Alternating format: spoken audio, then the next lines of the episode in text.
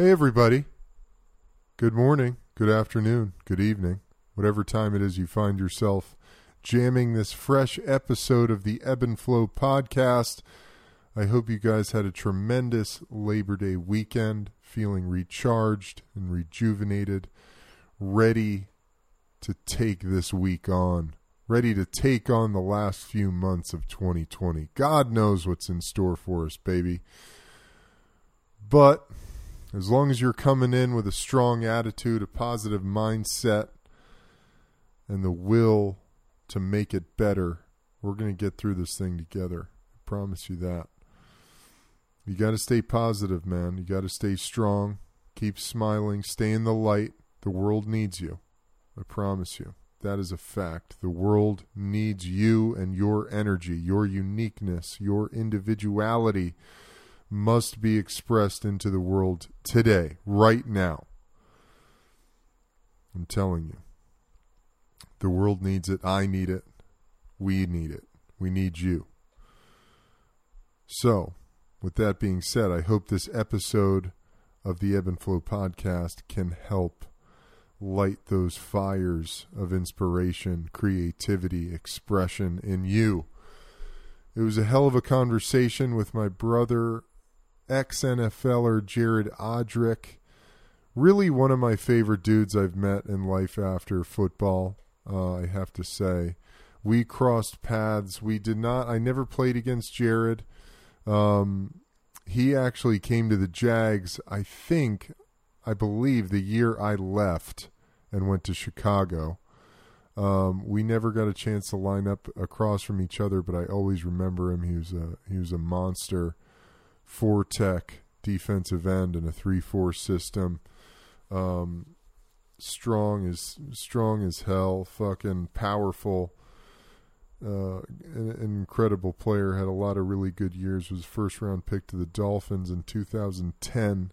But more important than that, and what we really connected on is how he thinks about the world and how he he sees the world and how he sees himself in it and he we connected on a number of issues but most most importantly was this evolution of the mind of of the consciousness that occurs in during your football career. And I, am sure this happens with any career that um, someone might have that they've they've been in for a long time or at a very young age. You came into a very high intensity uh, career, and all of a sudden you find yourself seeing outside the matrix or seeing through the matrix and the matrix of functioning that is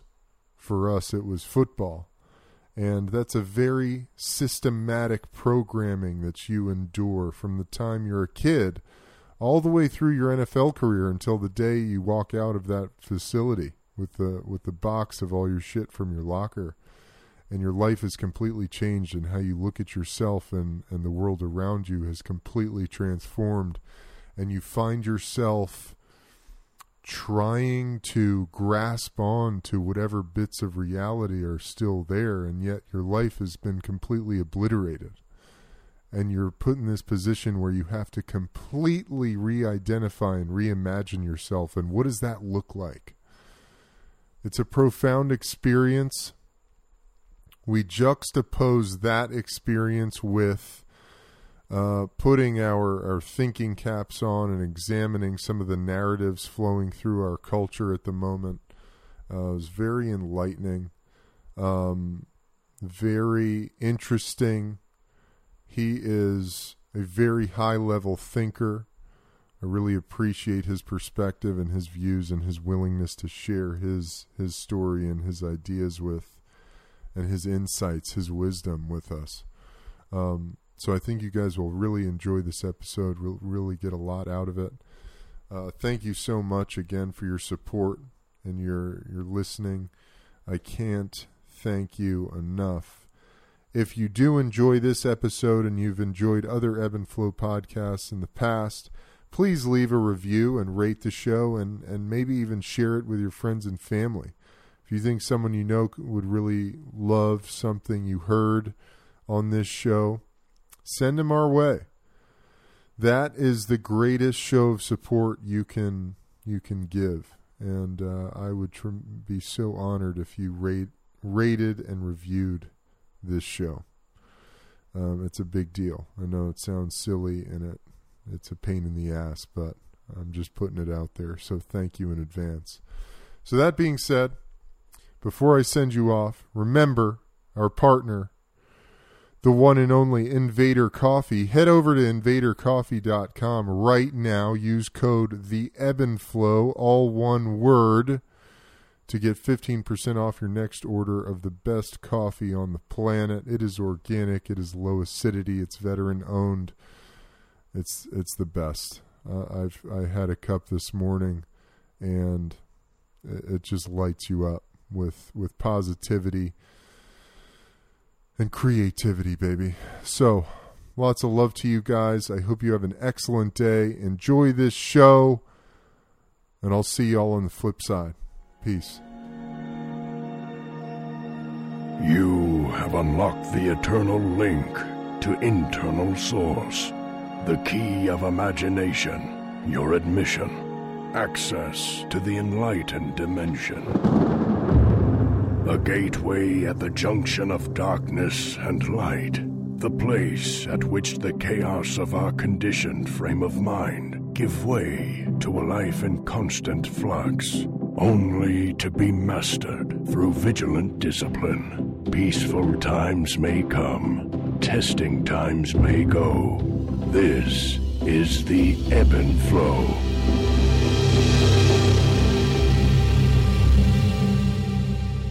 What's up, everybody? Welcome to the Ebb and Flow podcast. I'm your host, Eben Britton. Got a really, really special show for you today. We are here at the former estate of famed, notorious Beach Boy Brian Wilson, the genius behind the Wall of Sound and many other musical uh, innovations. It's a fantastic place right off Sunset Boulevard. And I'm here with my brother, ex NFLer, current philosopher. I mean, this dude, he's one of my favorite guys I've met in my life after football. And funny enough, we were, we didn't cross paths on the Jags, but we both played for the Jags. Jared Odrick, welcome to the show, man. Hey, thanks for having me. Dude, I'm I'm so pumped to have you. Uh, that first time we met, we were just talking about uh, how funny and weird our first encounter was at Tyson Ranch. Yeah. You were doing a story for Dab Stars, Dab Stars. and Yes. you were you were there to interview Mike Tyson and talk about his cannabis brand. Yeah, it was weird because it was like I came on your show to interview Right. You guys. Yeah. And it, it didn't really make any sense. Yeah.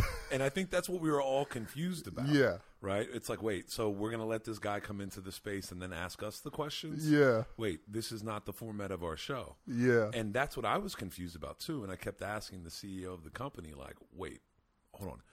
Do these do these guys one, do these guys know you? Because we had a pre production meeting and we sat there for an hour before anybody walked into the room to even talk to us. yeah. And and so I was like, wait, do hold on. One, do they know you? Two, do they like you? you know, three, Yeah. what the hell do you want me to do? Yeah. Because it seemed like I was just like a Trojan horse to kind of get into the area To infiltrate. to infiltrate and have them uh, kind of establish some sort of relationship. And I really wasn't. It really wasn't clear on what they wanted. And so, but I think that's. I think that is such a relatable sentiment Uh huh. amongst, or at least from my observations of, or I, I would assume it would be of NFLers Yeah. I was just going out into this. the world and trying to uh, uh, transfer Yeah. themselves into these other realms of of existence, of interaction, of Mm-hmm. society, uh, without actually having the, the you know the the proper tools to Tools. understand you know how these business relationships work and don't work. Yeah. So No, I was just going to say that. And to me, that whole experience and that day in particular, it's a perfect microcosm of us NFLers, us barbarian warriors coming into the real world and trying to find our way into this, into new realms, whether it's art or production or media or whatever it might be. What I found through that experience is while the whole time I'm looking around for someone to tell me what to do or where to go, they're all looking at me like, Eb, you're you're the alpha here. You should just show us the way of what to do next. Yeah. You know? Yeah. So in that in, we we totally handled it and it ended up being a great conversation and beyond anything else, I felt so grateful to cross paths with you. Yeah, and the same here. And and you know, because I, I I honestly kind of saw it as like, all right, Eben's a few years ahead of me in terms of taking on this this world of of engaging thoughts. And I I think what I noticed about you and in, your speech patterns is that you enjoy uh, getting into the nature of things, and I think that's a difficult way of thinking inside an NFL locker room Yeah. is that the discussion of the nature of the game, the nature of our uh, um, of our relationships in the locker room, the nature of uh, our characters and how they're transposed onto society. You know, the the nature of these things aren't questioned in a locker room, and it is actually counterintuitive to a, to an athletic career to kind of investigate the nature of this while you're in it because it kind of slows you down because that Yep. that dude across from you is salivating Yeah. right? Yes. Salivating at playing the character that he is. Yes. And being the character that he is. And I think that's compounded in a locker room when people are sending guys uh, products to their locker and guys are promoting it for free Yeah. on their Twitters and Instagrams just because it fulfills the character that they think that they're supposed to be. Mm. And that was one of the craziest things I would say to guys. I'm like, why are you tweeting? How much you making? and they're like, oh, I, I My make- agent just sent me a box yeah, of this. uh, I ain't I ain't making nothing. You just you, I get this free stuff if I tweet it out. I'm like, that's worth at least 15k. You tweeting it out. You got 80,000 followers, dude. That's 15k in your pocket right now. Why are you? But it's really just the affirmation that I am an athlete. I get free things uh, because of what I do, and it's just really identity solidification.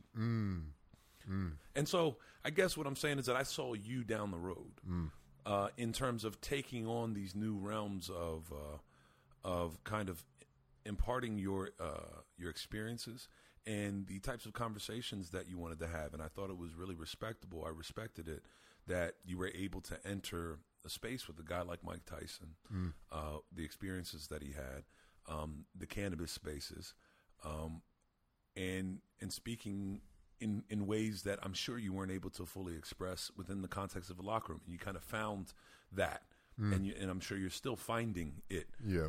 And you know, but that's something that I appreciated, and that I want to represent to players that come after me, which is you don't have to be the guy that cuts the, the, the cardboard check, you know, and presents it at halftime of your high school basketball game.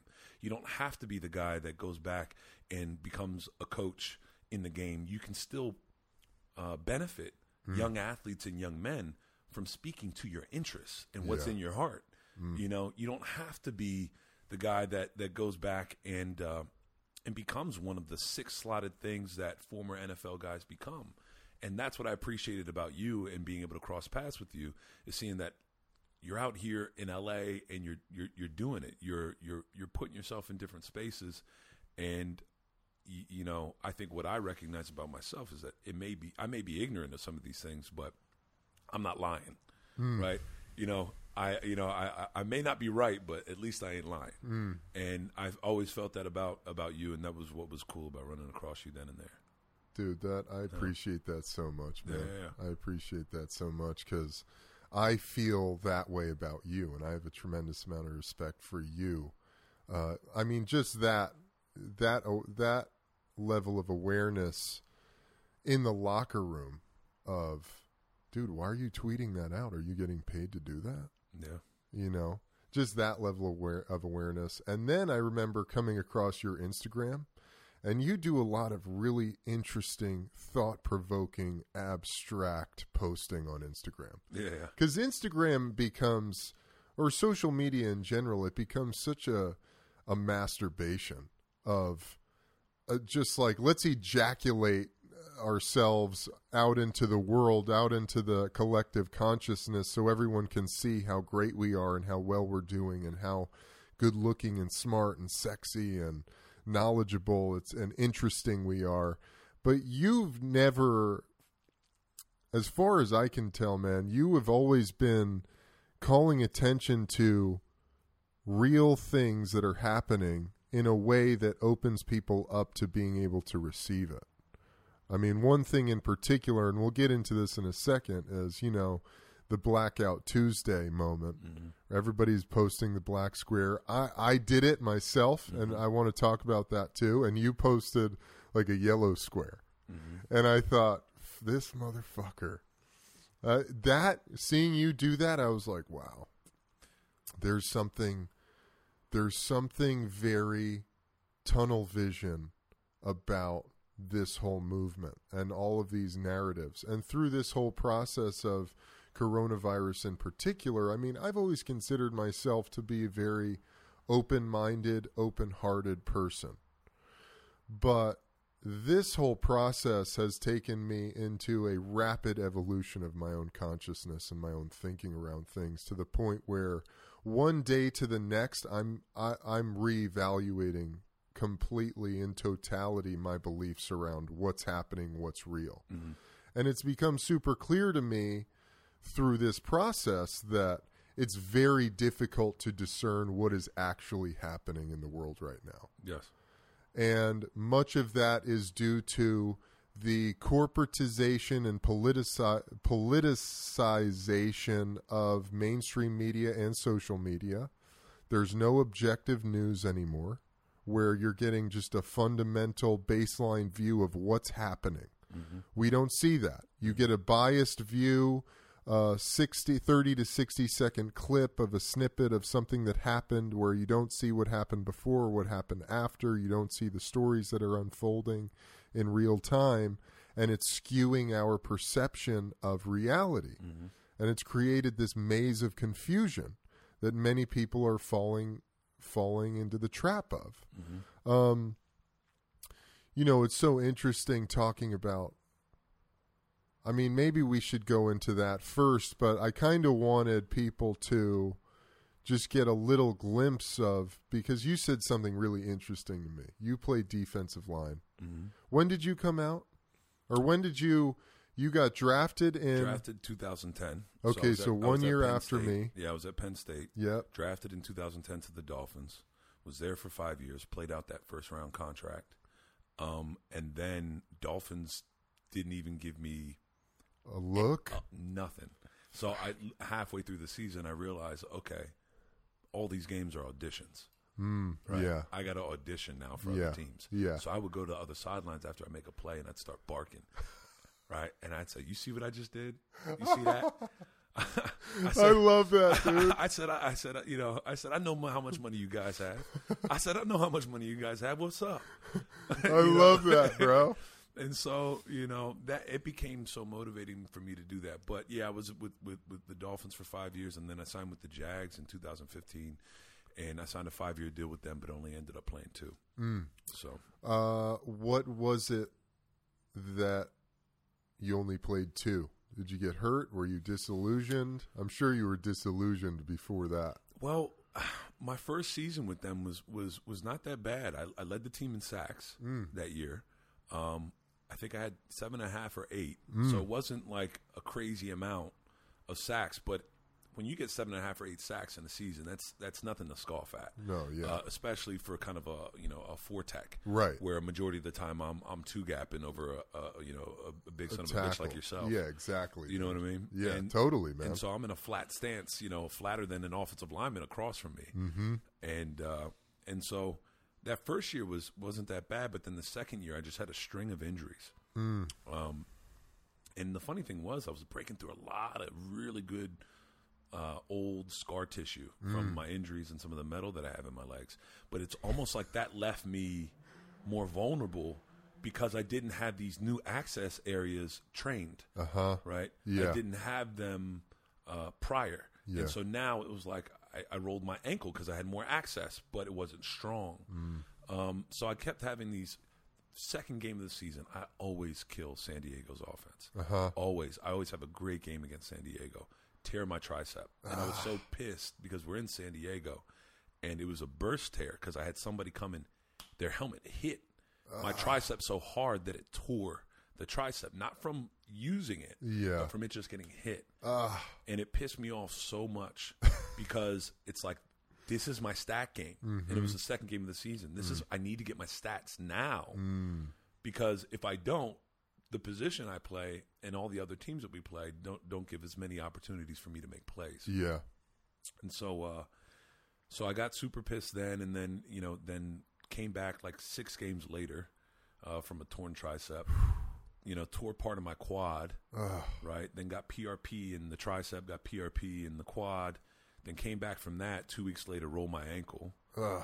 and you know, and then come back from that in October, and I I uh, I tear something in my shoulder, and uh, uh, my labrum, and and so those things were happening, and you know, me and the team and the GM, uh, I think you know that's where I had more time hmm.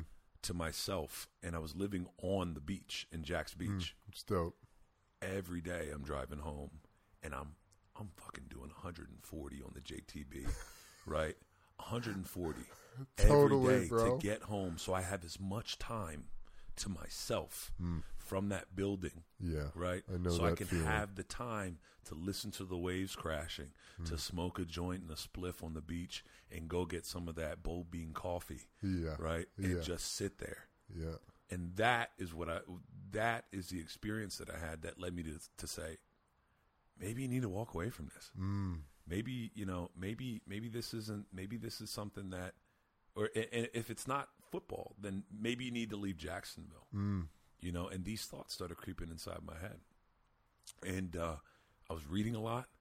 I met this, you know, you know, beautiful artist, uh, you know, that we ended up started, you know, talking and hanging out and dating, and uh, and we'd walk up and down the beach, and it was like I started to build this whole other life and this whole other personality that addressed issues. I was listening to podcasts. When, I don't listen to very many podcasts now, but at that point in time, I was listening to a lot of Marc Maron Uh huh. and I would listen to it. You know, after I would get through, I had a routine of shows that I would watch and like things that I would engage when I would get home from the from the from the practice day, or really the rehab day. Right. And uh, I would dive into all these other interests uh, that had to do with media, and I would listen to Marc Maron as I would go to sleep because it would kind of those conversations were outside the context of sports, hmm. and it was like Yeah. I was trying to associate and affiliate myself with these conversations of could I even dive into these things? Hmm. Do I have the social lexicon to be able to even jump into these things? You know, uh, because I had some friendships with some comedians in New York, uh, in and around the comedy cellar, and there were a lot of times where it's like I can't even contend or tend to that in the same fashion because I've had such a singular existence, and it was almost like my existence there.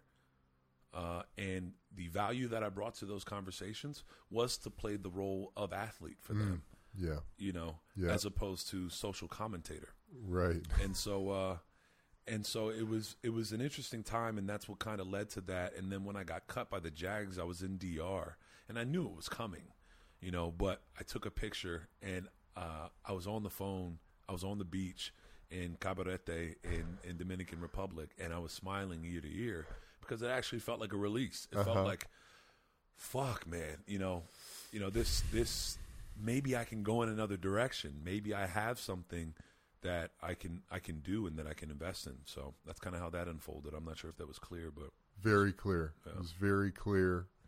Uh, I resonate a lot with that experience, man.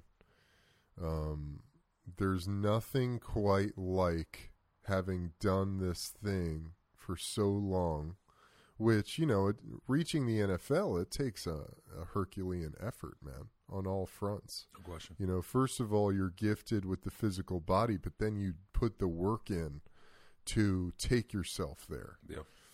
And it's, you know, people think, oh, it's just training hard or, oh, it's just an eating regimen or whatever it might be. No, this is, you take on a whole persona of who you are, how you carry yourself, how you think, how you approach the world, how you approach every single day of your life.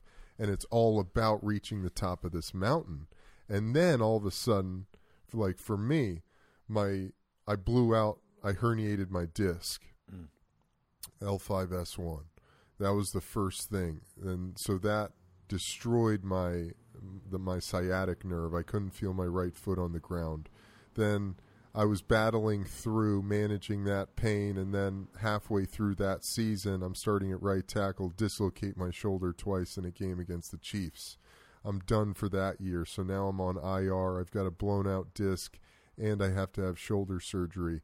And then, so you're totally removed that experience of being on injured reserve, and you just come into the facility to get rehab, and then you go home, and you've got all this time on your hands that you've never had before in your entire adult life. And I remember that same thing, man. I for me, I remember watching the movie North Dallas 40. Mm. I don't know if you've ever seen it. Nick Nolte. It's one of the best football movies. I'm watching this movie and it's about he he plays this veteran wide receiver who's kind of on the he's on the shit list with the front office and the coaches. They don't like him because he's sort of an outlier. Mm-hmm. Like he's he's got the best hands on the team, but they don't want to play him because they got to pay the vet more and they've got an up and coming rookie who they want to invest all their time and money in. That that's it's that's literally the Yeah. NFL experience. Exactly. Like, that's that's it over and over and over again. Exactly. And as a as a rookie, I remember coming into the Jags and I'm watching vets go through this thing. And I'm like, fuck, that sucks. But being removed from it because I'm the guy right now. And then all of a sudden getting into my fourth year in Jacksonville, where now I've had two years that were really bad injury years for me, where I had to be put on injured reserve. My second year for the shoulder, and then my third year, I had back surgery to fix the herniated disc. Mm-hmm. Came back kicking ass, like an all pro season unfolding in front of me. Week 11, or 11 weeks after surgery, so it's like week six or seven, because I had surgery the first week of training camp. Yeah. I'm in Pittsburgh. We're going to play the Steelers, and I can't get out of bed because my back is seized up, and it turns out I have an infection in the disc. Oh wow. So I had to go on eight weeks of intravenous antibiotics. Totally destroyed my, my body. I lost like 40, 50 pounds. Then came back from that for my fourth year, you know, and it's like Yeah. at the time I was just I just kept coming. I was like, I'll do whatever it takes to get back into this thing. But that that disillusion of that self, of that persona that we were talking about, you know, and then But I think that's a necessary part. absolutely. That's the conversation I literally just had with actually an ex girlfriend over the phone Mm. because she's she feels stuck in this position, and I'm like, well, you almost have to do some type of counterintuitive measures or action, Mm-hmm. like something that is illogical to your current framework, yeah. in order for you to break out of it. Yeah. In order for you to see the pattern in which you've been moving. Yeah. Is that you have to do something antithetical to that pattern. Mm. Right? Yeah. And if you're not going to do something antithetical to that pattern, you won't ever see the pattern that you're actually in. That's right. And so that's where, you know, this kind of, you know, you, you, you go from this regimented athlete to like dropping acid in Utah. Yeah. Like that's what it's for. Yeah. Right? It's for like, whoa, like I see the structure in which I've existed. Uh-huh. It's like now it's like now now the, I, I've I, I do I try to tell because young people will come and, and ask me, it's like, well, what do you do? And it's like, well, there are these points where you drop the acid. There's these points where you take take the shrooms. Uh-huh. It's not a perpetual thing. It's not a lifestyle Uh-huh. right? It, it's more of an expression. It's, Yeah. it's a point of doing that so you can pivot, and it gives you this extra boost of being able to pivot from kind of this this this pattern that you've been in. And but I think what you're saying is is when when you when you break from that and you had this you know identity crisis. uh, or when you're able to abstract from that. And I think that's probably one of the biggest times, and that's why it's such a a a uh, you, you're treated as a cancer uh, in the the football uh, Yeah. facility when you're hurt is because that man's thinking now. Yes. That man has some time to think. Yeah. And that in in in terms of objectivity, thinking is is the antithesis of the the the weekly uh, uh, the kind of weekly status and the weekly objective of an, an NFL team. Absolutely, man. Yeah. They don't want thinkers in there. No, not at all. If I, I actually, I actually, Michael Bennett, who played with me. Oh, and I played with his bu- his brother Marty Martellus. Oh, oh, the other Michael Bennett. There's another Michael Bennett. Oh, okay. younger guy that I played with at uh, who who was a D tackle at Ohio State. My second year or first year with the Jags, he was a rookie with us. Okay. Got drafted, yeah, first year uh, with the Jags. He got drafted with us, and he remembers and he says it explicitly um, because he takes pride in his linguistic ability to enunciate, to have other interests. That he really felt that he dropped. He thought he was going to be second round, Mm. but he dropped, I think, to the third, fourth, or fifth round. Oh, and he thinks he dropped because teams would give him a hard time about having exterior interests, Mm. right? And I don't necessarily fully disagree with that. Mm. I think that you need some sort of tunnel vision, Yeah. some sort of ignorance Mm. that will keep you within the confines in order for you to stack or build or ascend within the confines of football. Yeah. Um, because as soon as I did start wanting to address my ignorances of my interests, that's when football kind of became like pliable. Yeah. Less know. interesting. Mm-hmm. Totally, man. Absolutely. So we come out of football, and for me, it was this you know, I had a family. I had a wife, I had a daughter. Yeah. We had to figure out what we were going to do, so we decided we're going to move back to LA. My mm-hmm. wife is from LA. I've got, you know, I spent basically the second half of growing up in LA. I was born in New York City, moved to LA when I was 10. So my mom and my brother were here. So I was like, let's set up shop in LA. And, you know, the process of of that shedding of that skin continues and it's it's painful and it's ugly and there's shame and there's guilt and there's all sorts of ideas and you talk to strangers and like we were saying earlier they're saying well why aren't you still playing dude you're so young you could still play and you're like dude i'm fucking done Yeah, Tom Brady's not the norm. uh, yeah, Like I'm I'm done, bro. Six Yeah. years was plenty. I mean, I hope when I was a rookie, I said I'm going to play for ten, but ten is a lot. That is, Six is a lot. and that's the, that's honestly when people ask. Ooh, when people ask, It's all good, man. when people ask, you know, well, what made you want to quit? And I think a lot of people usually go to, and that was the whole impetus behind me making the the CTE doc, which is you know, was it the concussions? Mm, Mm, man, are you messed up up there? yeah, And it's like you have to fight for your own validity yeah, because everybody thinks that you're you're this kind of uh, you know worn out uh, Mm.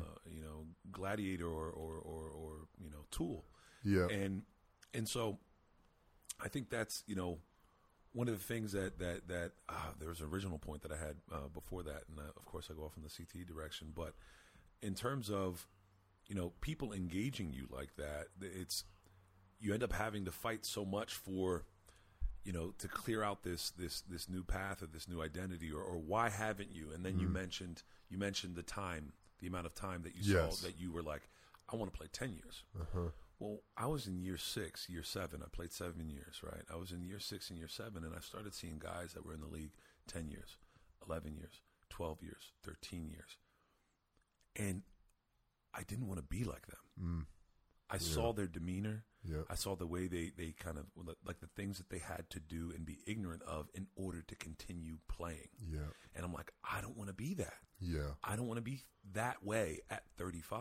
yeah, I want to be something that expands past this hmm at 35 yeah, you know and i sat there and i'm like i don't i don't know if i want to like i started seeing i started losing heroes. Mm. I didn't find anybody else in the locker room that I could look up to.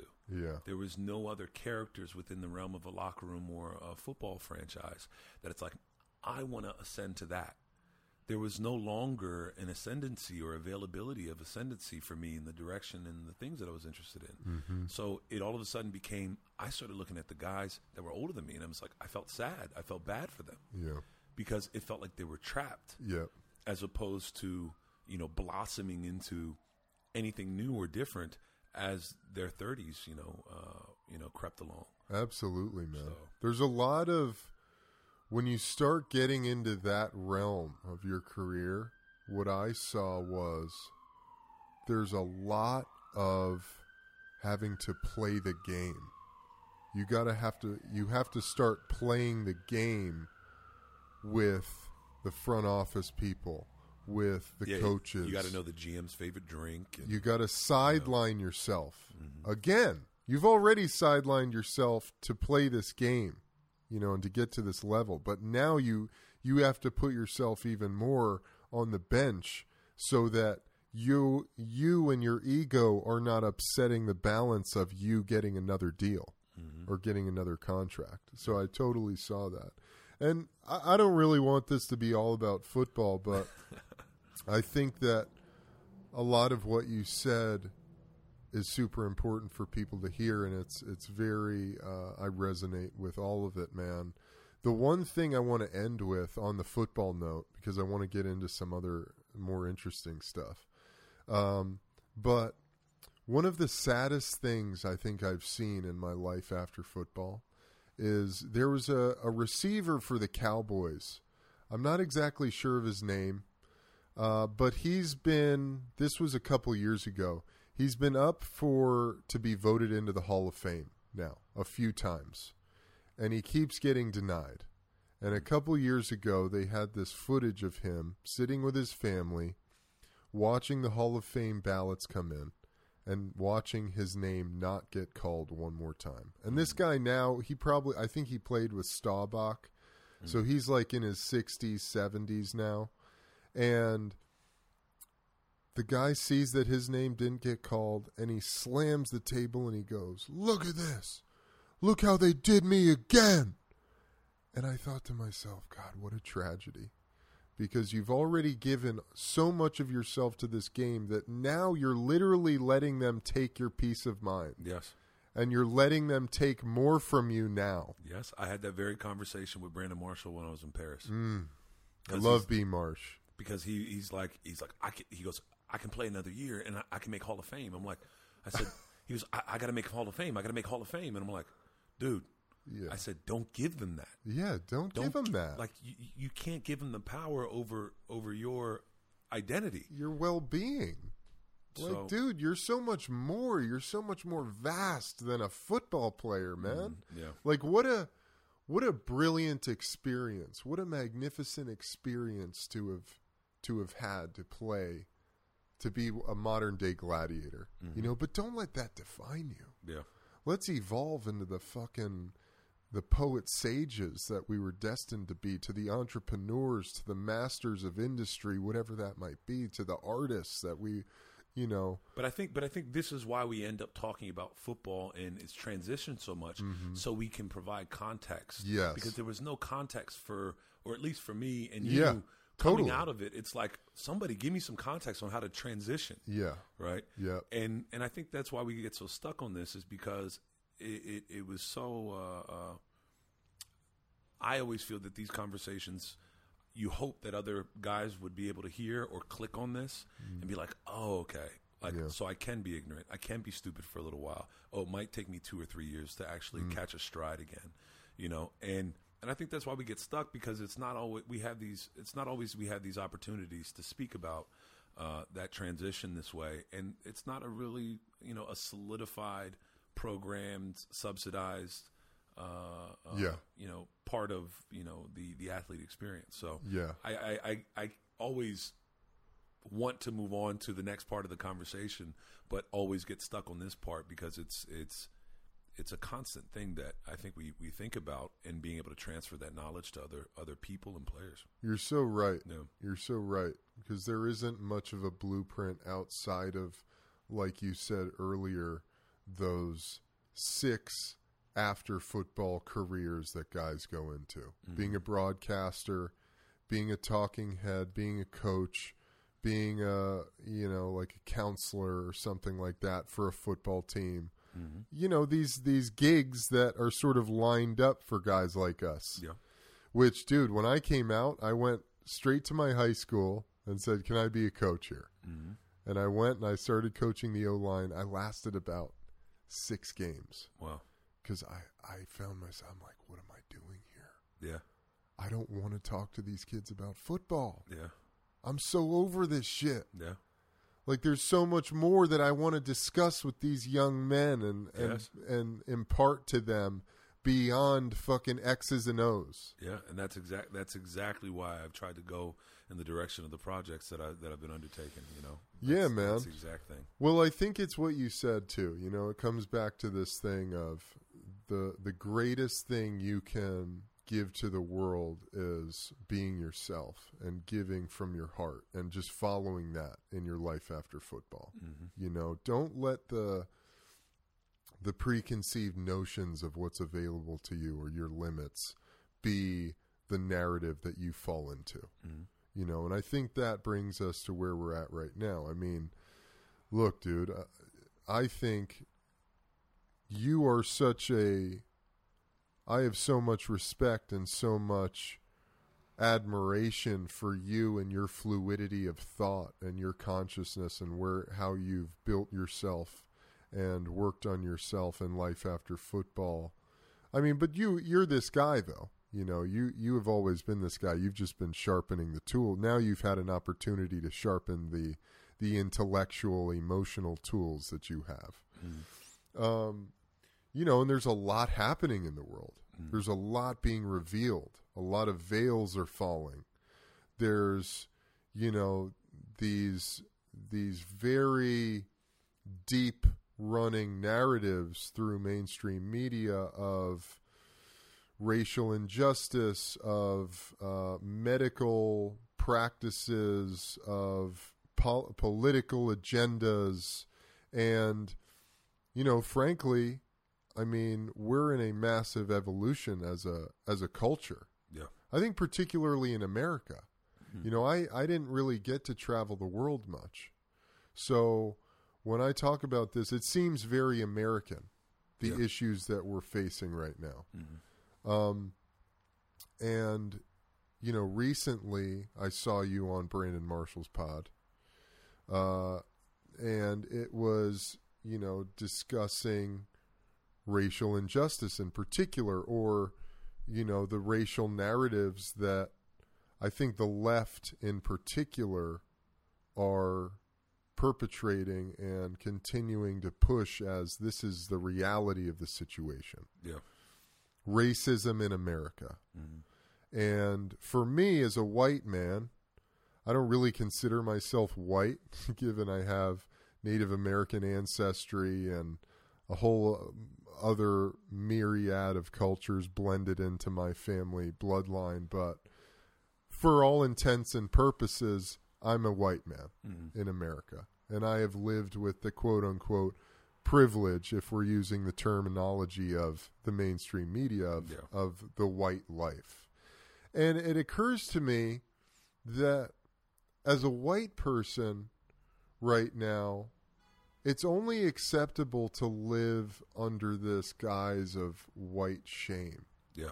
shame for who you are and who you, and the life you've led and the the you know the magistry of you know privilege and um and it's difficult to start a conversation about this thing and about what's really going on you know it started this whole thing i mean it started we've seen it for years and years now. But i feel like this year what really catapulted us into this realm was the George Floyd video, and the uh, the cop kneeling on George's neck for nine minutes, killing him, and it sparked, you know, all kinds of uproar, protests, rioting, tons of angst and uh, very heavy emotional uh, energy, and, and for the most part, I think rightfully so.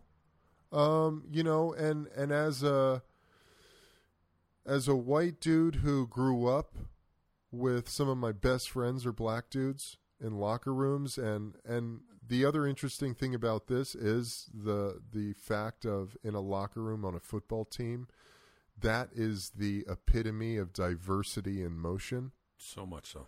you know there is no color like we're all brothers in there fighting for this thing and like it doesn't even matter the skin color And even when color comes up in a locker room, it still gets washed away by what the fuck do we have to do today? yeah Like, yeah exactly It's like we all have to go through, you know, indie period. We all have to go through one on ones. We all have to go through, you Yeah. know, half line drills. yeah So as soon as as soon as color comes up, it totally gets erased by Yeah. the objectivity of the game. Absolutely, absolutely. So you know, I, I'm I'm just trying to make sense of it. You know, I'm trying to see. Okay, we see a 30 second or a minute long clip of a cop shooting a black dude in the back, or whatever it might be. That gets turned into an entire movement of there's racial injustice, defunding the police. We need to eradicate law enforcement and completely overhaul the system. And you know, it's like, oh, okay, okay, that I, I I hear these conversations and I understand that this is we have to begin to acknowledge all of these issues. But at the same time, what's the reality of of the situation? What is really happening?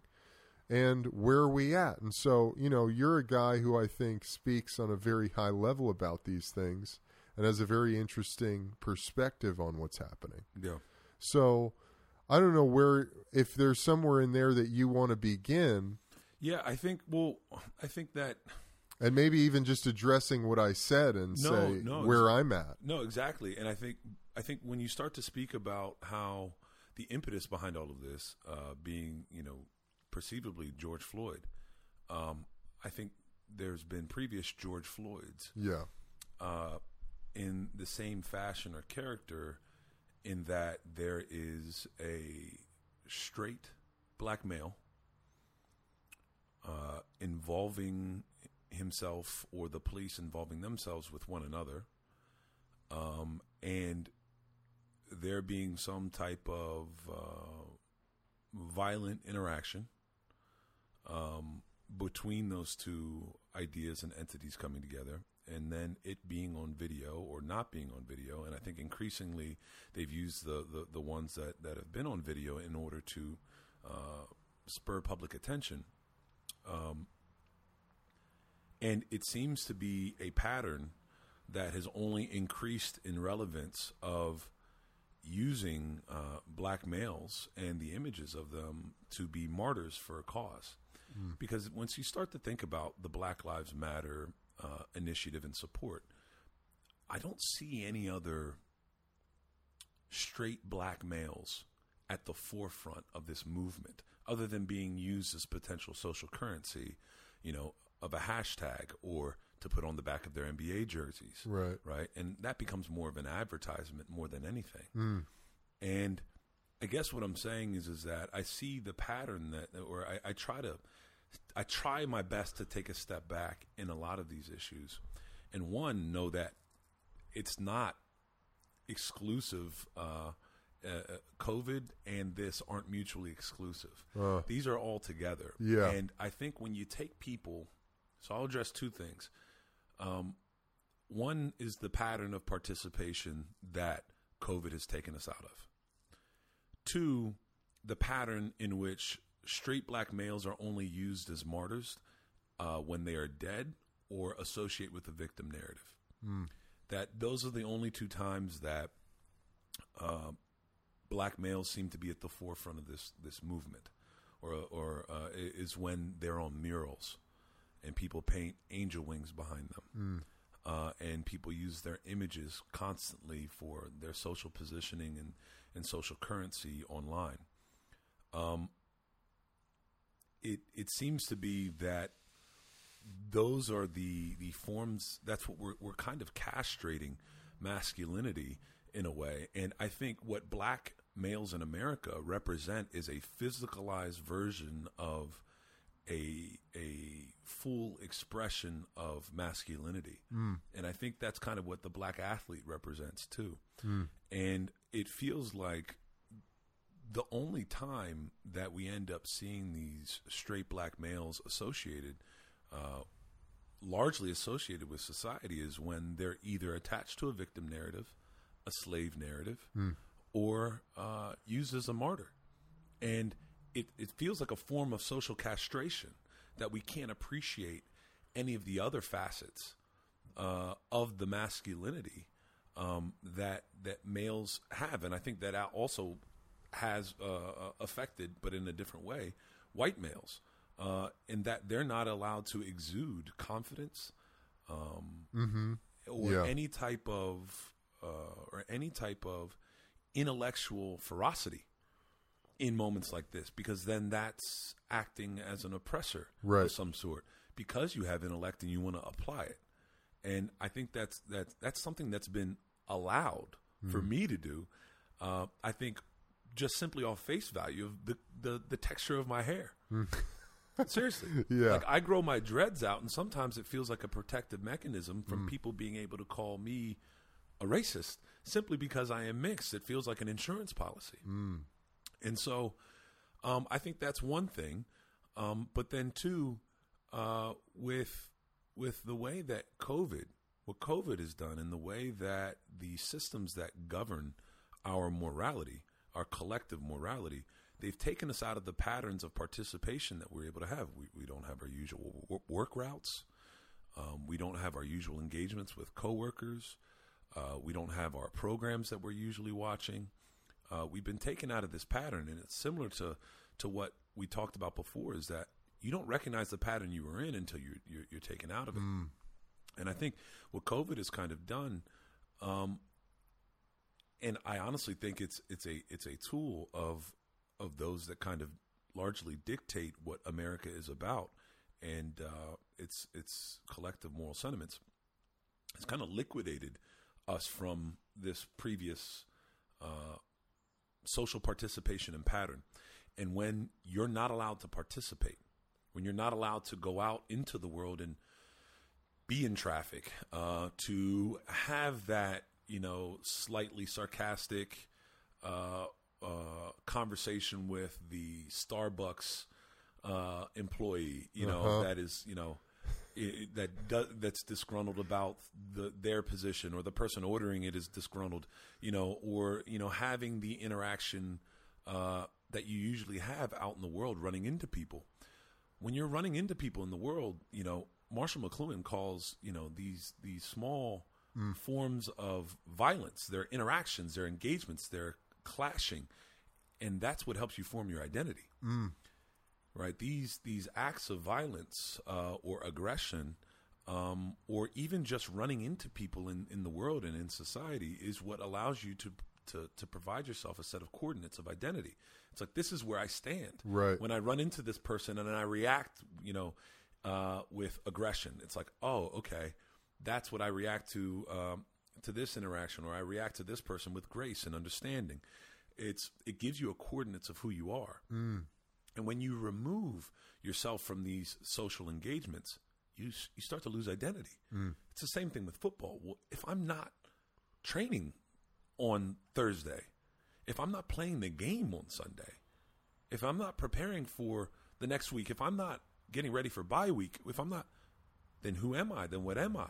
Without this application of these these morals, we lose the, these coordinates of who we are, and so it really feels like a a a collective liquidation of identity Uh, and it really seems like with all the, the, the CTE research and ending up being you know kind of neuropsychological research that, that I've been doing by default in order to make this documentary about CTE has been if you don't use it you do in fact lose it mm, yeah. right? When you don't use your capacities, and what it seems like is happening with COVID is that we're losing a collective capacity.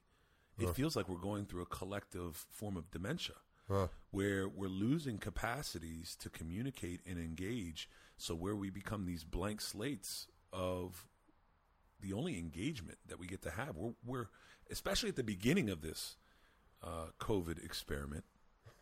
Uh, we we were watching life unfold more than than living it. Yeah.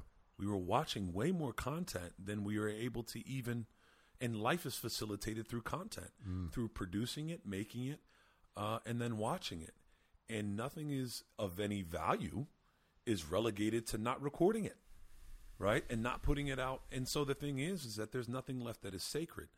And since there's nothing that is sacred, and you have no sanctity of mind, uh, all of your values, all of your identity is facilitated through the streams that are still able to produce content, stories, characters that live out the morality of the the the the, the stories provided for us. So what it what it really felt like to me is that none of these uh, racial issues uh, and people's engagement with them is separate from the idea of COVID in that going out there in the street and protesting, going out and even rioting, or going out and changing your podcast name from I am athlete to I am black is a sense of identity retention. Hmm. Right? It's to retain identity. It's to it's it's to be able to know that it's it's said that catastrophe is the only uh, catalyst for morality.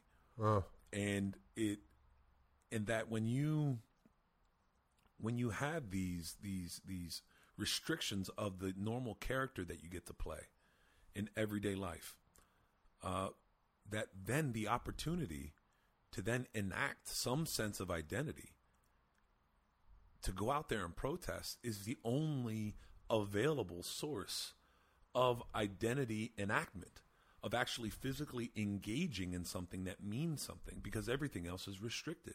It's gone. I'm no longer a computer programmer. I'm a black lives matter activist. Hmm. I'm no longer a football player. I'm a black lives matter activist. And it's incentivized. Hmm. It's obviously incentivized. You don't think that flying a helicopter over top of this moving protest it happened even in my small hometown of 25,000 people in Lebanon, Pennsylvania. People went out to protest this racial injustices um, and this bigotry that's stopping and oppressing black people all over the country, which isn't a part of my rhetoric or narrative or, or, or vocabulary. But it was apparent and present there. And I thought these people that came, that were in the streets, they did exactly that. They came to my hometown. It was like a traveling caravan of Black Lives Matter protesters Huh. That took the microphone that were from New York, that were from Maryland, that were coming here to my small hometown of Lebanon, where it's very multi multi ethnic, and a lot of people are mixing. I've seen more mixed kids in that town than I've seen uh, anything else. and they came to here to tell us what our problems were from the outside world. that's really interesting. And and I'm like, wait, wait, wait, wait. Why aren't we telling you our experiences here, uh-huh. As opposed to you downloading the world onto us? Hmm. It felt like the Globetrotters came to town. It felt like WWE came to town, where there were signs and billboards and megaphones and a and a crowd with that that replicated the WWE kind of presentation. And people are chanting and saying these three syllable, four syllable chants. You know, fuck all cops. All cops are bastards. And it, it didn't. It, it was like then the people with the microphone asked the big boss man with the club and the and the gun to come up here and kneel before them. And I was like, this is this is literally an episode of WWE. This is Monday Night Raw. Wow. And it felt really weird because then that protest, then they're like, we're going to go mobile. And they start marching throughout the streets. And when you have a helicopter following it with a camera, you don't think that legitimates the mm. movement? Legitimates the thing that they're taking part in? You don't think that's giving them a camera? You don't think that is a form of of of creating media? It's their only form of social participation hmm. because then they can no, go put that video on on the local news and say, "Look, I was a part of that. I did that." Because there's nothing else that they're doing in COVID. Hmm. It's the only embodiment of identity that you're socially being incentivized to do. Hmm. You're corralling people into these movements because you've restricted all other forms of identity enactment. Hmm. And when I talk about these things, you know, I was when I was at the Black Lives Matter rally in my small hometown, people said, "Jared, go up there and say something. Go up there and say something." I'm like, "This is the nature of my conversation." Hmm. And that doesn't fit within the context of people wanting to be angry hmm. and screaming and marching up and down the streets. And it seems to replicate the same way that I was restricted in speech in a locker room. Because this doesn't this doesn't fit it doesn't fit the, the the the machismo and the bravado of beating my chest and having an emotive uh, way of expression. And so, um, I, I, I guess I say all of these things because I think that we've been reduced as individuals and uh, and collectively in our identities to the point where it seems to be that the only social conversations that we can tend to are these these these few slots, very similar to what we were talking about. These few slots that football players go into after their career. Our collective engagement has been minimized to COVID, masks, hydroxychloroquine, uh, Black Lives Mattering, uh, All Lives Mattering, Blue Lives Mattering. We've we've been we've been kind of funneled into these hashtags. Uh, and what a book that I, I, I just finished with, um, Frank Furedi uh, writes uh, the the book "Where Have All the Intellectuals Gone?" And what he talks about, uh, one of the aspects of that book, is that this this this this funneling happens when structures that government bodies and corporations and institutions reestablish a point of connection with the population, especially political. Everything is being politicized right now. Yeah. And because of that, it's reestablishing the power that politicians have hmm. because we've drifted so far from seeing them as credible. Right. We've drifted so far from those being the characters that describe what America is. Hmm. Because we've got Netflix, we've got Amazon, we've got YouTube, we've got online content, we've got streamers, we've got all these different ways of interpreting reality, just like hmm. you talked about Yeah. that this now by corralling all of these things and limiting your expressions you're corralling them back into these hashtags mechanisms and movements that are largely uh, either controlled or subsidized by the very corporations institutions and politicians that claim to represent them and so it's once again connecting the citizen connecting the individual to these uh, I guess uh, corporations, institutions, and, Yep. and and and large governing bodies. Mm. So I don't know if Dude. it, it just seems like it's it's it's a reconnecting point in terms of how they get to allocate our fears Yeah. and how they then get to allocate our morality. Hmm. Uh, and it just feels like a reestablishment of of a power dynamic uh, Yeah. because we've been able to drift so far in our own ideological silos. Oh, dude, it's so profound what you're talking about, man. And uh, there's so much in there too. First of all, it's interesting how it's so ingeniously constructed. The structure is so ingeniously constructed that where have all the intellectuals gone? Well, men most people have been turned into what I like to call faux intellectuals because you think you're thinking objectively and you're thinking critically about issues, but you're really just parroting the narratives that you're seeing on your streaming, on your feed. Yes. And you're not, no longer are people given an opportunity to, um, on the surface, go and look at the source of information we're getting secondhand, third hand, fourth hand information from people who didn't who we don't know where the source is anymore. Yeah. It's interesting what you said about having Black Lives Matter people coming to your town from New York because my brother went to the Burbank Black Lives Matter protest. Mm-hmm. And he marched and he said that it was totally cool. The cops were super helpful. You know, they came up to the guys who were organizing the march and they said, Hey, whatever you guys need, we're here for you. We're on your side. It's all love here, man. It's a concert. Yeah, like we we're here for like let, let you guys say your piece and do this thing and be pe- and we're all here to be peaceful and and keep it it good so you can speak your truth and do what you need to do. So my brother said they're doing the march and it's it's pretty profound like people coming together all ethnicities, black, white, brown, yellow, purple, everybody's coming together to to in solidarity for this movement, which is really powerful and a really good thing. But then he said there was there was this there were a few of these characters who were had a different energy about them. They were militarized and one of them had a microphone and said or a megaphone and started going, "Yo Burbank, we knew y'all would fuck this up." And I was like, "Really? This happened?" And Gus was like, "Yeah, these people were literally like trying to start a violent uh, atmosphere, Yeah. trying to light the fire of of a violent antagonistic environment." Yeah.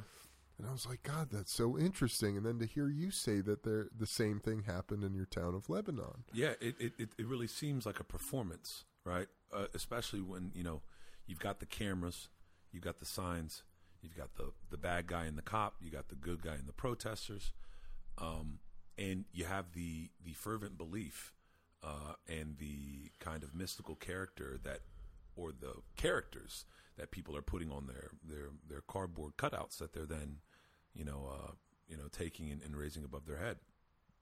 And I wrote a piece about this called uh, uh, I, I called it, and it's on my, my blog called BLM WWE, um, where it just I got to go read that. yeah, where it kind of just felt like the WWE came to town when I was Yeah. a kid, and what I talked about was when the WWE came to town, when the Globetrotters came to town, when these things came to town, I didn't have a black community uh, in my hometown. It was probably about 40 to 50% Hispanic, and then the rest was usually majority white. So it was a lot of Puerto Rican and Dominican. There was a very small percentage of Asian and black in my hometown. And what I said in the article was just because it was absent of a black community doesn't make the place inherently racist. Just because there was a lack of black representation or families that created a community. Uh-huh. And I think there are a lot of people in that town that it's it's almost like when the WWE comes to town, you wear your rock shirt, you know, you know the rock. You wear your Austin 316 shirt. Uh-huh. You know, you you wear the the the the regalia and the the the Garb. the garb and the uniform of that event. Mm. And you don't always do that.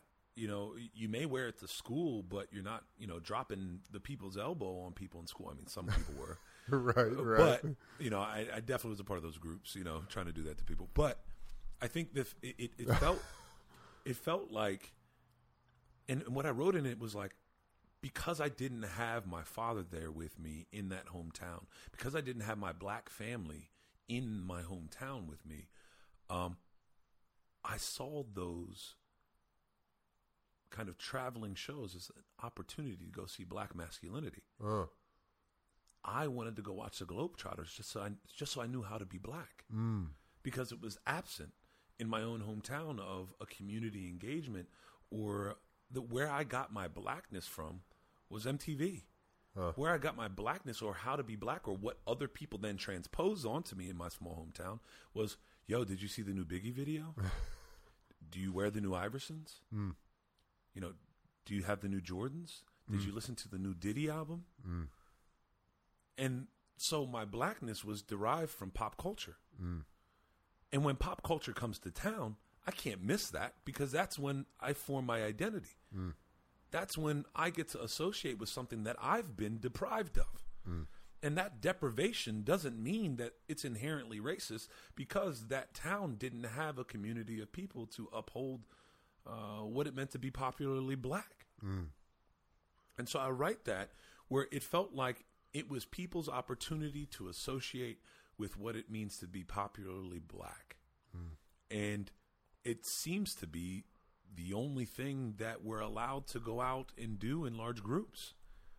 Yeah. And, and so that was, you know, so when you talk about people coming from out of town to kind of stir up these things, that's what I exa- that's exactly what I felt in my hometown because I was in my hometown for most of, you know, the beginning of quarantine was it felt like an opportunity. And it was the same thing when the you know i remember when i was a kid when the kkk came to town and they had a, a meeting you know uh, or a, a gathering uh, right in front of the municipal building the same spot where black lives matter rallied. It was people's opportunity to go get that hypothetical white supremacist that doesn't actually exist within the frameworks of your everyday life or exists within Lebanon, Pennsylvania. They were coming from out of town, right? And then now me as a black or Hispanic or ethnic man or, or, or minority get to go there and fight against the physicalized version of the hypothetical and it's now I get to pump my my forearms with with blood, and I get my neck coursing with blood through these veins, and I don't get to do that any other time. It's a it's the time that I actually get to go out there and beat my chest. And honestly, I think the the people who populate a lot of these these protests, it's the people that would be showing up to summer concerts. It's the same. It's the same demographics of people that want to go take a, a take a molly or have a few drinks or smoke a little bit of bud and go to these summer concerts. To go to these collectivized versions of these abstract uh, abstract engagements from from society that I can go here and I can physicalize my my pers- my my seemingly abstract thoughts. So I guess what I'm saying is that it all felt like this this patterned participation that went from the news and it's now our opportunity to embody it it's our time to show and tell it's our time to kind of take part in this the same way that all other small towns then celebrate the Starbucks that finally got to the small town, mm. to celebrate the Chick fil A that finally came to town, to celebrate the. I remember when my town got Ruby Tuesdays. No, every single prom date went to Ruby Tuesdays because it was the only thing that came to town. It was their way to associate with the larger narratives of America. Now we're finally a part of it. We're being recognized, We- and it, it's it's a chain. It's not unique, and I think a lot of America uh, does that with these hashtags and with these these social movements. The same way that you know that small towns get to finally engage uh, and and get to order a, a, a venti latte that didn't exist in the small town before. Saying the term venti latte, you know, it's like now all of a sudden we're sophisticated because we joined this larger social movement.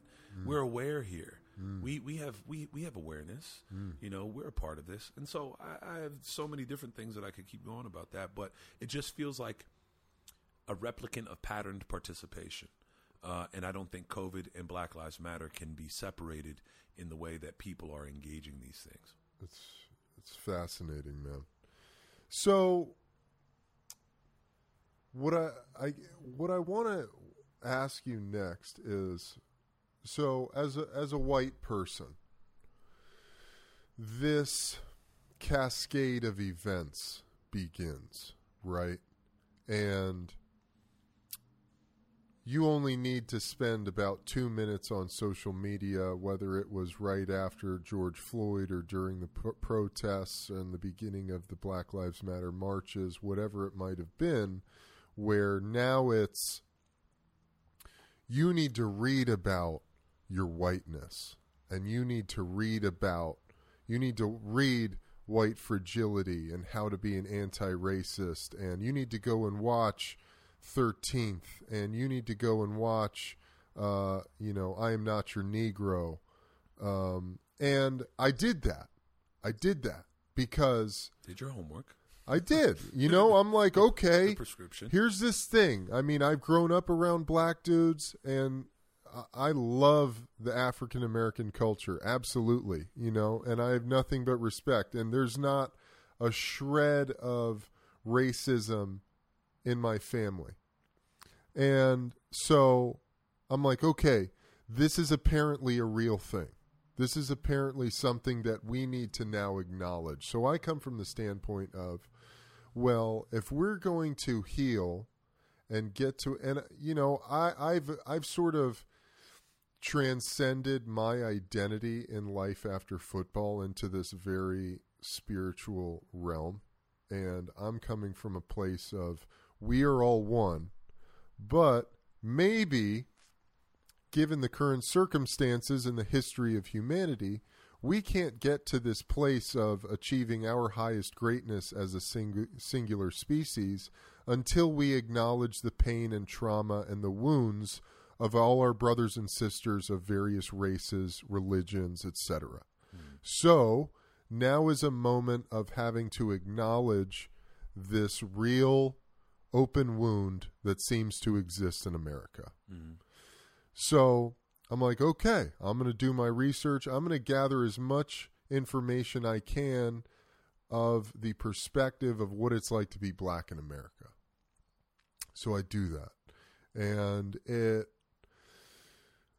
I don't know if it changed it didn't really do anything to change my perspective, but it definitely enriched. I mean, I grew up going to Brooklyn elementary schools where we were learning about Langston Hughes. Uh, you know, like these were, and Martin Luther King. And I remember as a little white kid having an incredible amount of uh, idealistic heroism when I looked at Martin Luther King and even Malcolm X. Mm-hmm. You know, these were men that spoke their truth from their heart and were leaders of men and leaders of people, yep. you know and did incredible things, were revolutionaries, which I've always considered myself to be.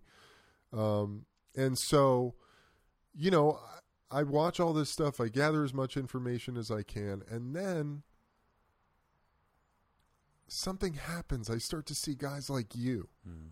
I start to see guys uh, like Marcellus Wiley start to question these narratives that are coming out. And mm. I hmm. go, okay, okay, so interesting.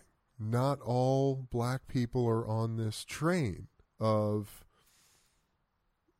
dismantling quote unquote racism in 2020 or dismantling the patriarchal white archetype of American culture which I have no problem either with acknowledging that the patriarchy is falling and the divine feminine is rising, and we're mm. coming into an era and an age of femininity in power, mm. which is totally. I'm cool with that. You yeah. know, at, the, at my heart, in this fucking you, ultimate masculine physique, I have a very feminine spirit inside. That's exactly what I was about to ask. Is do you do you but do you do you see that representing itself within? Uh, within male bodies. Yes, yeah, I yeah. do, and I think yeah. the same with you, man. And and what is that? Femininity to me, it's a more creativity. It's a more creative it's expression. Exactly, mm-hmm. fluid based expression of your humanity, of your artistry as a human creature. Mm-hmm. So I start to go, well, what is the fucking reality? Mm. What's the reality? The reality is the balance. Mm. It's the balance. It's mm. when you put off masculinity when you condemn it, it will come back twofold to you. Yeah. In a in an area that you've gone blind. Like everything else. But that's what I think a part of this pushing for this feminine expression. What we're what we're essentially asking for is for daddy. Uh-huh. Right? And we're for daddy to, to come back in about ten years in the form of a tyrannical government. Uh yeah. Right? Because we're, we're we're allowed to express, express, express, express, mm. and we keep breaking down walls. Well, somebody's going to build a wall. somebody will build a wall, and somebody will tell you to stay in it mm. because now we need to we need to bring back function. Mm. We need to bring back building. But a lot of times, you know that that that that that expression can lead to this, uh, or at least this is the way that I feel, and this is the way. This is a part of, uh, I guess, my you know, kind of, I guess this is a part of my femininity or my expression or my creativity is kind of uh, uh, you know grasping at uh, my using my intuitiveness uh, to grasp at larger concepts that can't really be made clear and statistical. Um, and I think that's kind of what happens when men like you and I kind of get together and our hands start moving while we're talking. Is kind of the embodiment of, of what's going on inside of our head that we're trying to formulate these ethereal thoughts into something more solidified that we can transfer to people through these microphones. Yeah. and you know I, I it really feels like we're begging for uh we're, we're we're begging for the eventual. What we're we're setting ourselves up for is an eventual restriction of our expression. Uh and it, it kind of seems to be happening at the same time uh where certain people are getting restricted from expression where other people are allowed to express within this specific area so much more. Um and and it, it just it, it, it feels like we're kind of backdooring our way into uh, a potential tyranny, uh, and a, and it's because when you when you bring up the left, the left does feel like they want to express, express, express, but the confines in which that expression happens is getting smaller Yeah. Yeah. right? And so it's not anything and everything goes. It's no anything within these confines goes. Yes. And if you're outside of those confines, like intellectual debate, uh, or challenging, or illegitimizing somebody's subjective interpretation, um, seems to be uh, not allowed. And uh, that's the, the those are the grounds in which you can be uh, quote unquote canceled.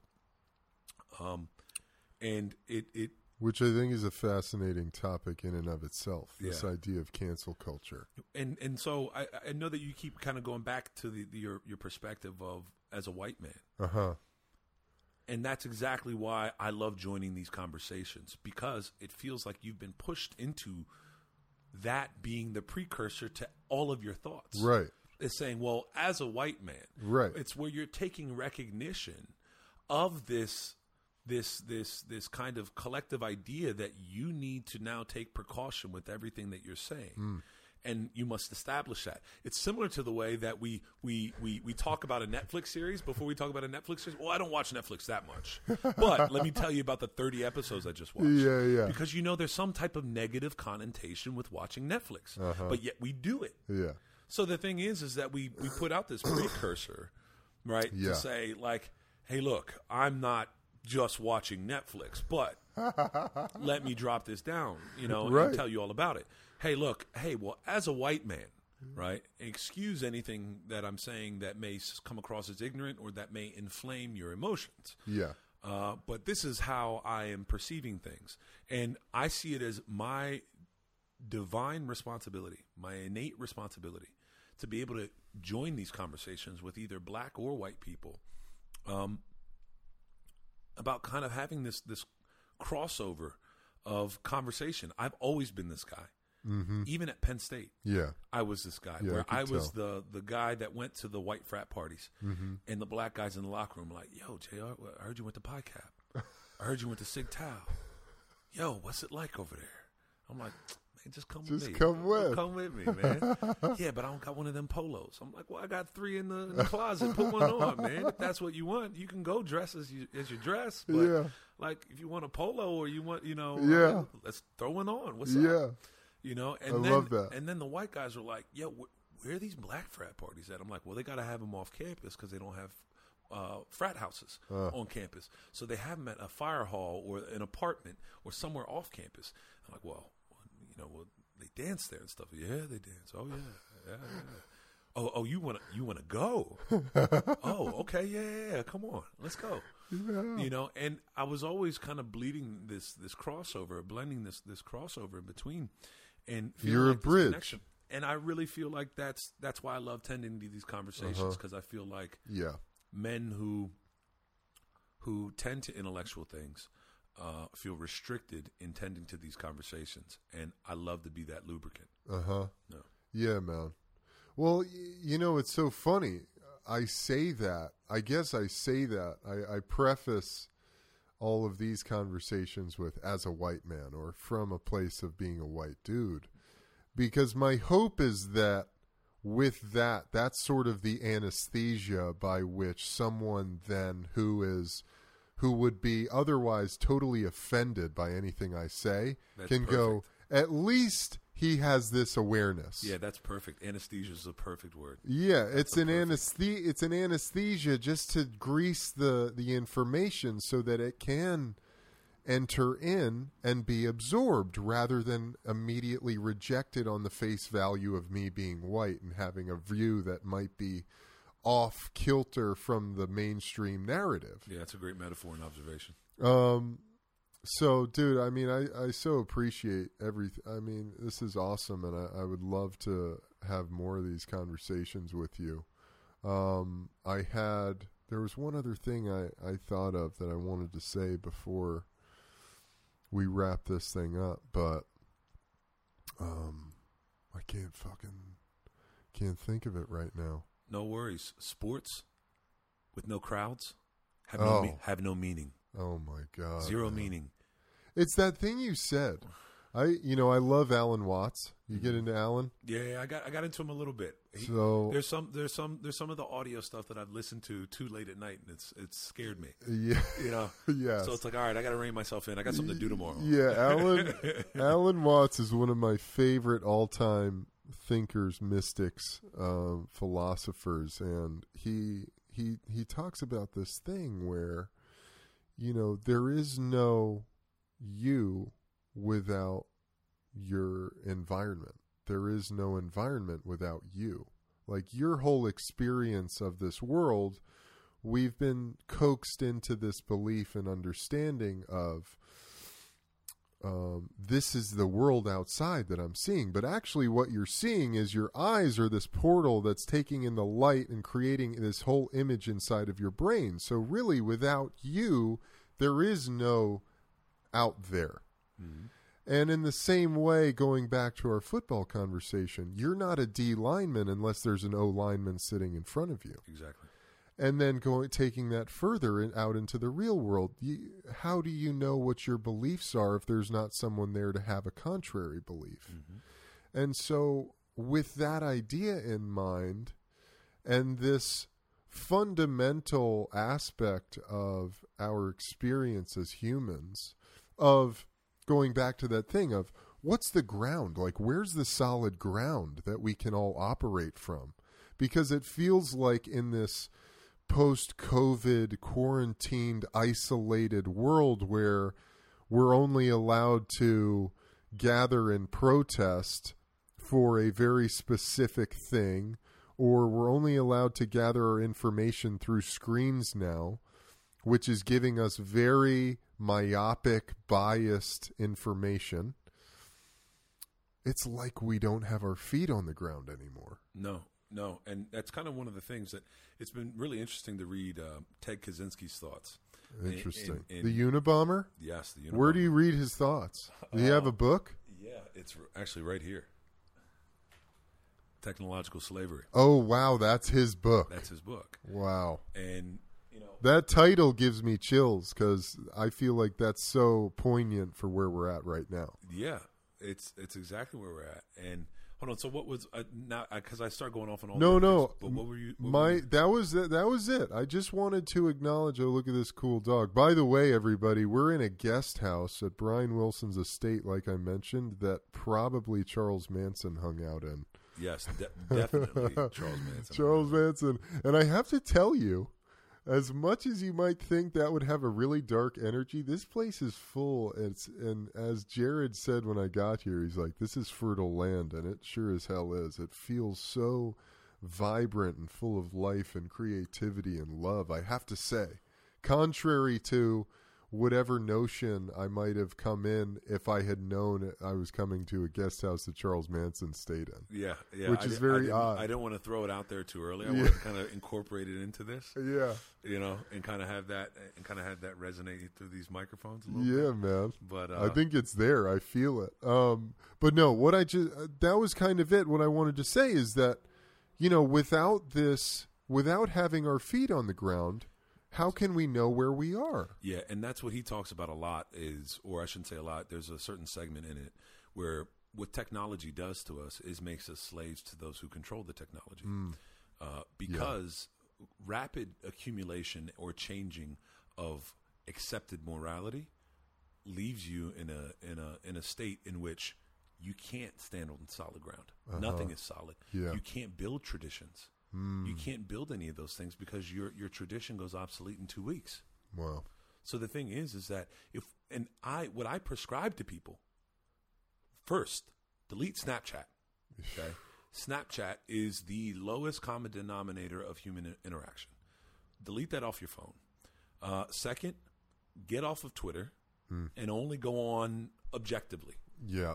okay? Because it's a constant stream of what's accepted, what's being refuted, what's not, uh, what's allowed, who's been killed, who dies, how we should praise them. You're not praising them enough, right? It's a constant. It's it's it's not. There, there's nothing that you can hold on to.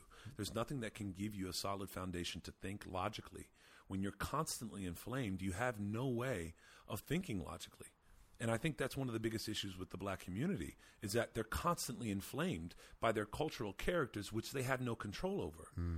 It's the media that keeps inflaming their collective identity.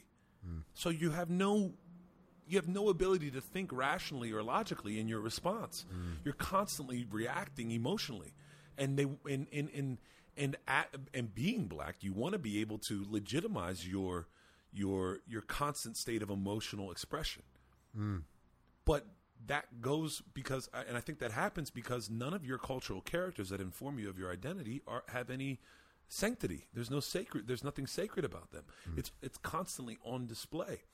And i think uh, i think when when you have such fast changing information about what are accepted norms you can't have any solid ground. Hmm. You can't build new traditions and that's a part of you know I'm I'm I'm, I'm I, I started a, a project in my hometown of putting up this sculpture, uh, this figurative sculpture, this piece that I saw in New Mexico about two years ago, and it really struck me because the figures in it were so strong yet still very interpretive, and it's one larger uh, figure or being bending at the hips and putting his arms behind uh, its back and bending down to a smaller figure who's articulating at the neck, looking up at it.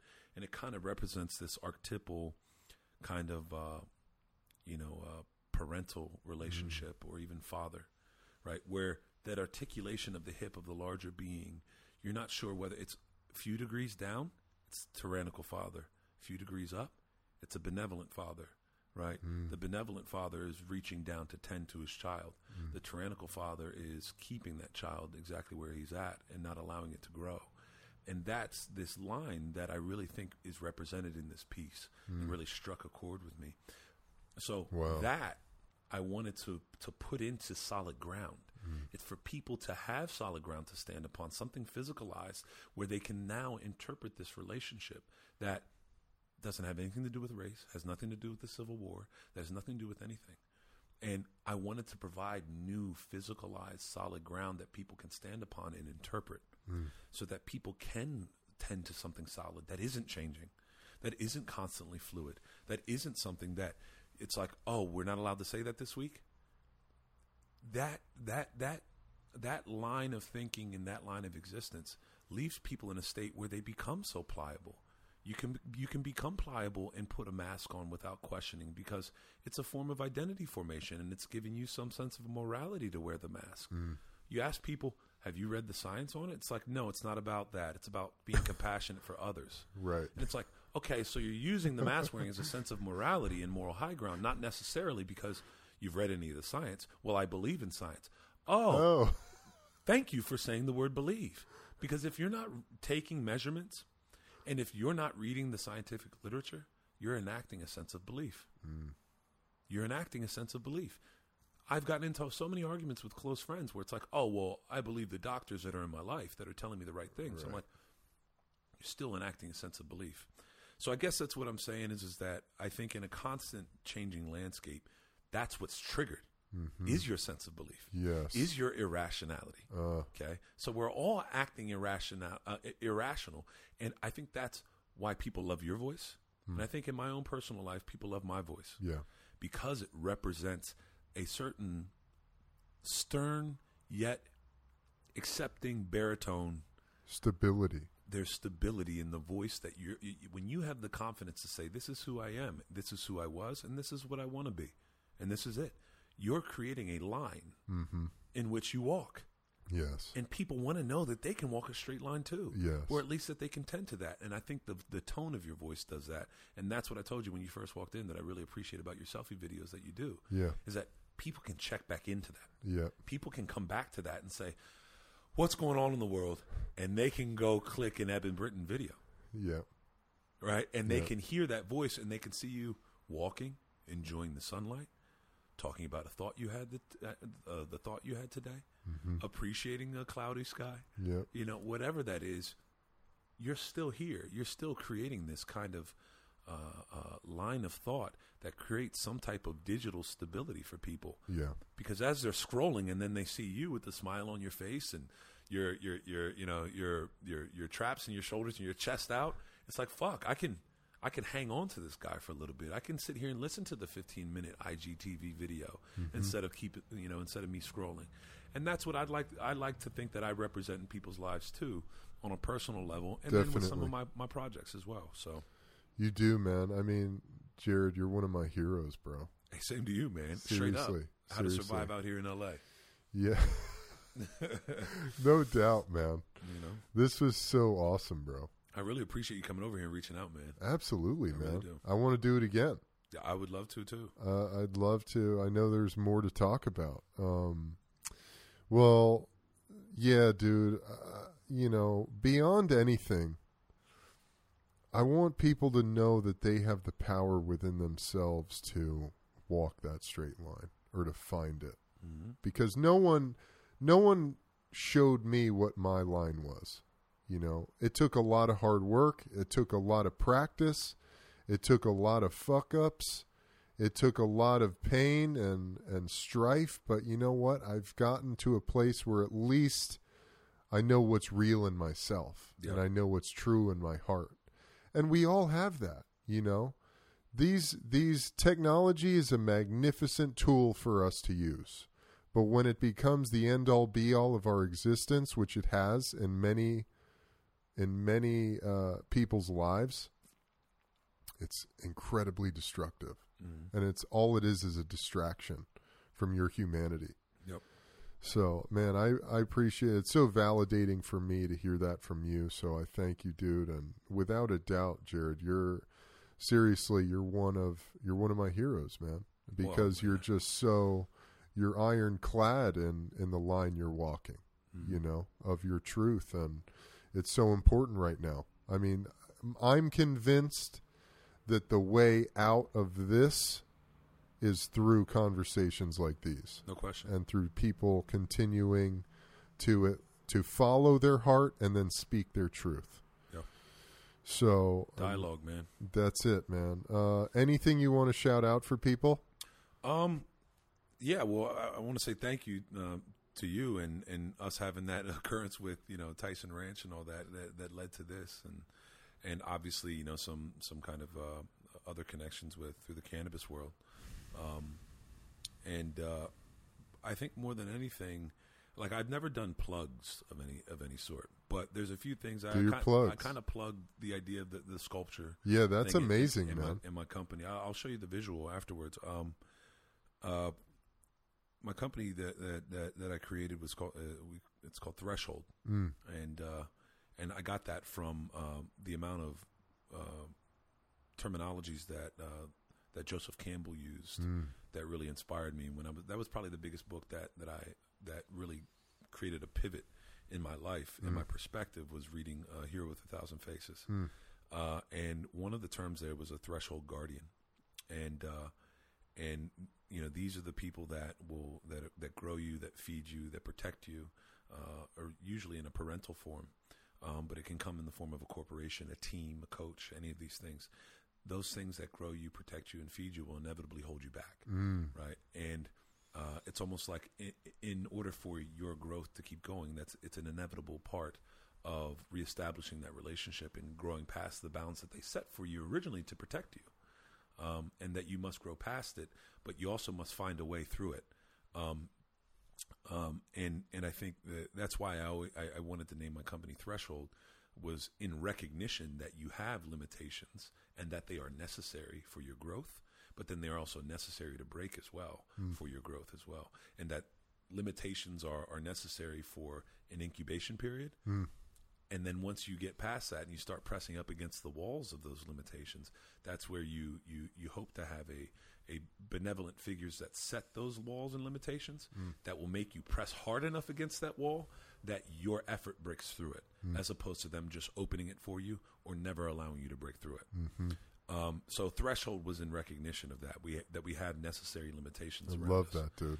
Um, and so that's what the the sculpture project is being run through right now in my hometown, and That's we're going to put it at Coleman uh, Coleman Park with uh, a mixture of, of being a donation through my my high school. Um, for the past two years, I've been working on a CTE documentary.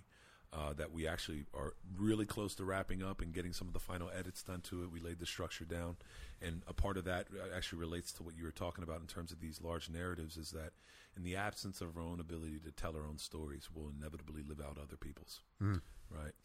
That that that lay that are laid upon us, and so that's what this is about. That's what the the doc is about.